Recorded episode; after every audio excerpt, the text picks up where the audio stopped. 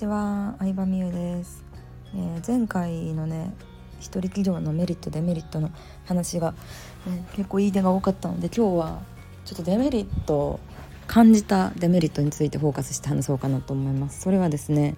え、まず社会的信用がないところです。はいどれだけ会社員時代の収入の何倍とかになったとしても社会的な信用は会社員だった時の方が全然高かったです。まあ、それを感じるうん時っていうのが、まあ、何個かあるんですけど一つは、まあ、賃貸物件を選べない時ですね。うんまあ、大阪に住んでるんですけど博多に引っ越そうか考えた時にうーんやっぱり審査落ちしてしまったことがありました決算書とかも法人契約したかったので、まあ、決算書とかも 出したんですけどうんまあいろんな条件があるんですけどやっぱり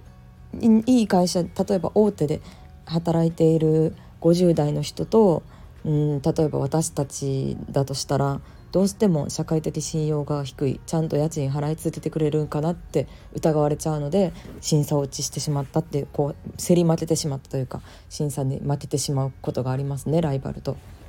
うん、なのであの今住んでる物件っていうのがもう6年ぐらいになるんですけど今住んでるマンションは私たち2人が会社員の時に契約したマンションなんですね。うん、多分独立してから契約したら審査通ってなかったと思うので独立1年目とかだったら。なので会社員を辞める前に引っ越ししたい人はえー、しておくことをおすすめします。ちょっと背伸びした物件に住むことによって自分のモチベーションが上がったりすると思うので私は結構それをおすすめしてますね。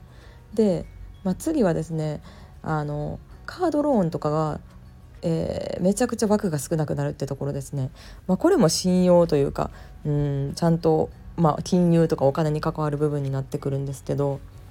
えー、どれぐらいやったかな？起業34年目ぐらいで、えー、カードローンを一応作っとこうと思ってカード作った時は40万枠とかでしたね。やばいですよ。40万まあ別にね必要なわけじゃないんで全然良かったんですけど40万枠は少なすぎるなと思いましたねえちなみに主人が2 5 6歳ぐらいの時にあの当時働いた会社の信用を使って、えー、リソナー銀行の カードローン作った時は800万まで借りれるっていう枠が800万まであったので、まあ、会社の規模だったりとかっていう信用は会社員はすごく大きいんやなって思いました。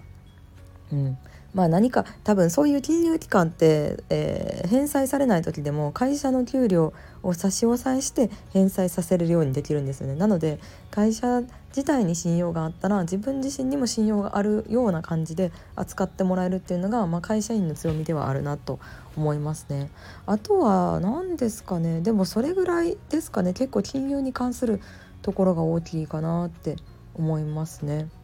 うん、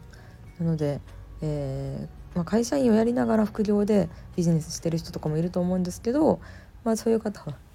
カードローンのカード作っとくとか、まあ、クレジットカード作っとくとかもまあおすすめですね。うんかな？と引っ越ししておく、まあ、その3つぐらいかなと思いますね。あとはでも実害という実害は受けたことないというか、まあ、会社員の時よりも時間的に融通聞くようになったりとか、